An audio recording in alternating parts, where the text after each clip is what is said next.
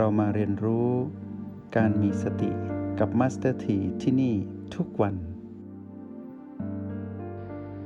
วันนี้ในห้องเรียน MRP จะนำเรื่องของทุกข์มาสนทนาในบทที่สองต่อจากความเกิดเป็นทุกข์ เราได้เรียนรู้สิ่งนั้นจนเข้าใจถ่องแท้แล้วแน่ๆ ถ้าไม่เข้าใจก็กลับไปฟังใหม่ แต่วันนี้เราจะมาดูความทุกข์บทที่สองเรียกว่า ความแก่ หรือชาราคือความแก่เป็นทุกข์ มาดูซิว่าความชารานี้ความแก่นี้เป็นอย่างไร มาดูเราผู้มาอยู่กับขันห้ามีอัตภาพของความเป็นมนุษย์อยู่นี่มีศีรษะหนึ่งลำตัวหนึ่งแขนสองขาสองมีอวัยวะน้อยใหญ่อยู่ภายในและภายนอก และมีผิวหนังห่อหุ้มอยู่ มีอินทรีย์นะ เราจากอินทรีย์ไม่ใช่นกอินทรีย์นะ เป็นอินทรีย์คือผู้ทำหน้าที่เป็นใหญ่ในกาย ก็มีตา หู จมูก ลิ้น กาย และใจ อินทรีย์ทั้งหกก็คือความเป็นใหญ่ของกายทั้งหกนี้จะทำหน้าที่อย่างโดดเด่นในตนเอง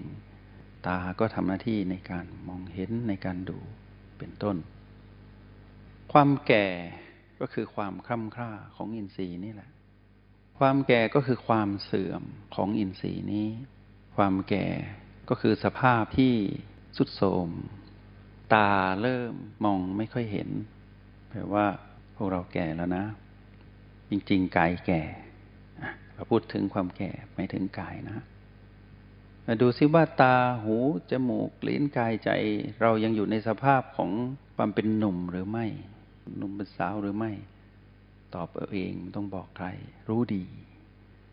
ถ้ามันเริ่มเสื่อมเสื่อมเสื่อมไปนี่แหละ ชารามาเยือน ทีนี้มาดูสิ่งที่ชัดเจนกว่านั้น ผมผมของเรางอกหรือยังถ้าเริ่มงอกก็แปลว่าชารามาเยือน มาดูฟันซิว่ามันหลุดหรือยังไม่นับฟันน้ำนมนะมันหลุดไปแล้ว ตอนนี้ฟันแท้เริ่มหลุดหรือยัง ใส่ฟันปลอมหรือยัง หรือปล่อยฟันหลออยู่ ก็ให้รู้ว่า ชราปรากฏกับกายแล้ว มาดูผิวหนังของเราสิบำรุง เริ่มหด เริ่มเหี่ยว เริ่มเป็นเกลียว ถ้าเป็นก็แปลว่า ความชราปรากฏขึ้นแล้ว ทีนี้ในสภาพที่คร่ำคร่า เหมือนเกวียนหัก เหมือนเกวียนผุ เหมือนที่พระอนนท์ได้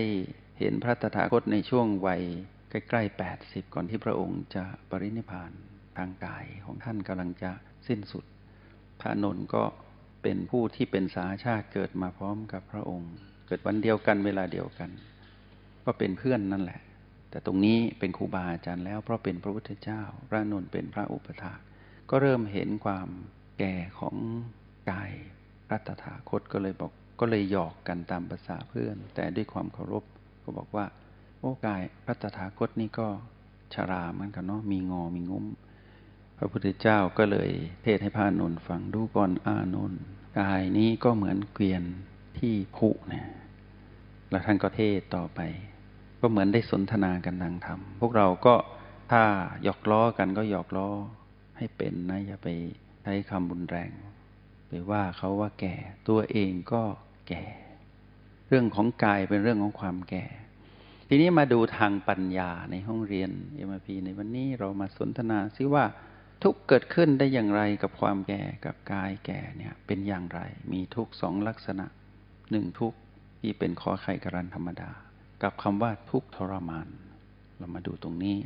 ทุกธรรมดาเนี่ยหมายถึงสภาพของการถูกความเปลี่ยนแปลงเปลี่ยนเปลี่ยน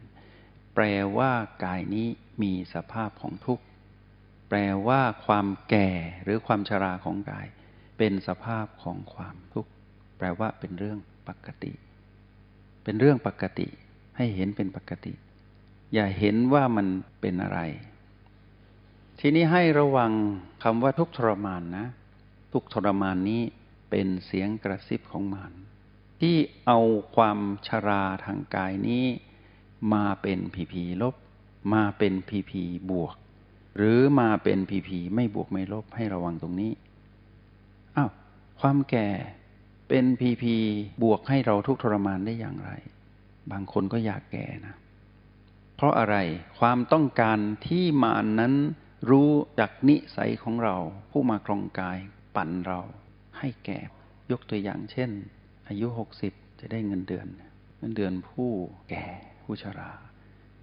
อยากให้แก่ไวๆ ตอนนี้ห้าสิบเก้ากว่าแล้ว อยากจะแก่แล้ว เป็นพีพีบวก มื่อไหร่จะแก่เนี่ยเมื่อไหร่จะแก่จะได้เงินเดือนสักทีพอได้หกสิบได้เงินเดือนหกร้อย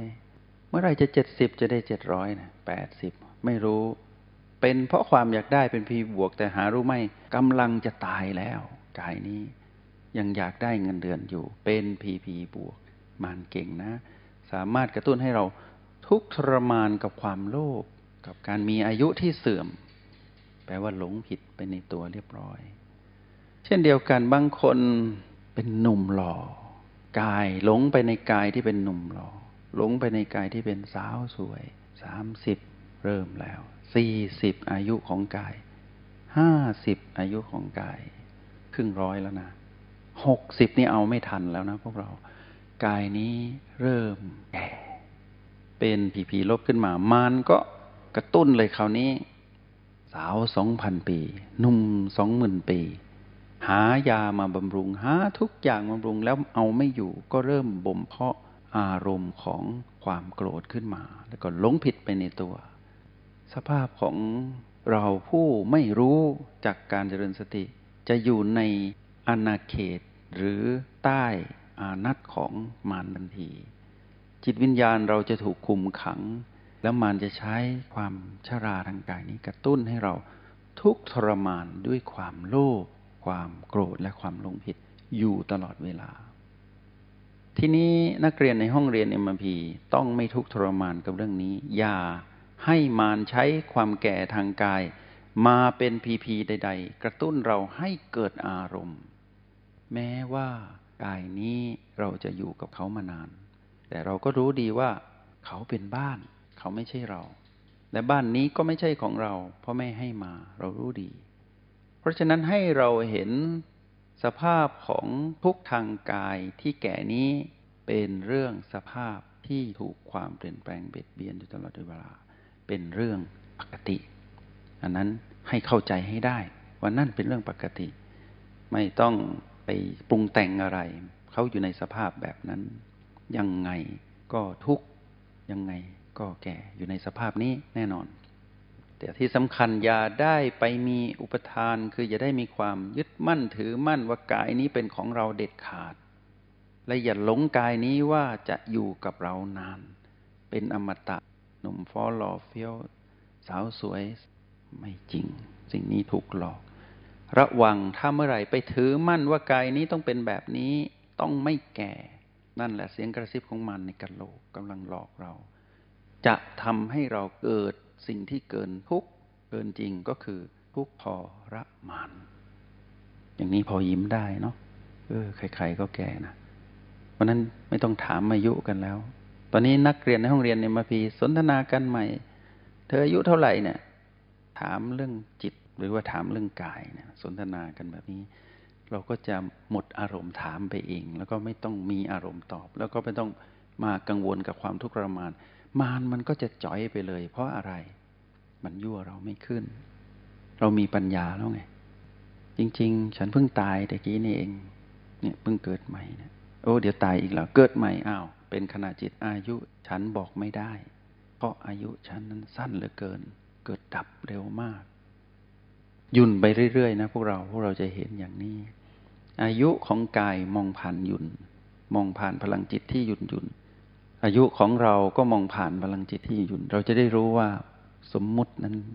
แล้วแต่จะเรียกแล้วแต่กำหนดเราจะได้หลุดออกจากสมมุติได้มาอยู่ในเรื่องของความเป็นจริงที่แท้จริง ถ้าจะตอบให้สนทนากันอีกแบบหนึ่งโอ้ย ฉันอายุนานพอๆกับเธอนั่นแหละ เป็นกายมากี่รอบแล้วเนี่ย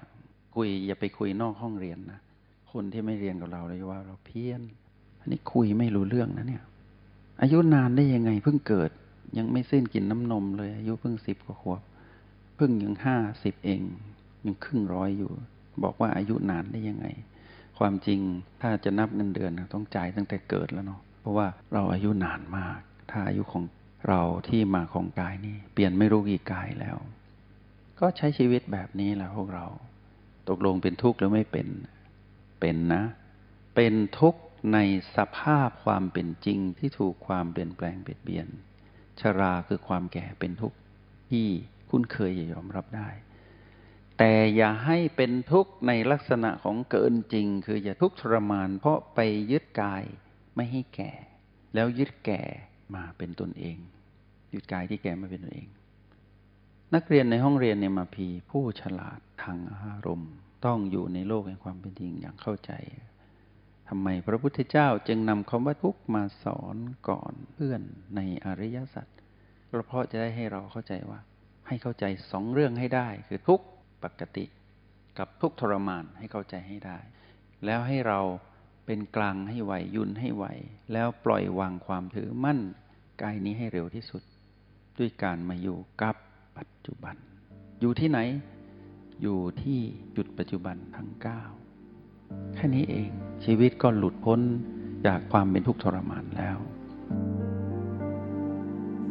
จงใช้ชีวิตอย่างมีสติทุกที่ทุกเวลา แล้วพบกันใหม่ ในห้องเรียน MRP กับมาสเตอร์ที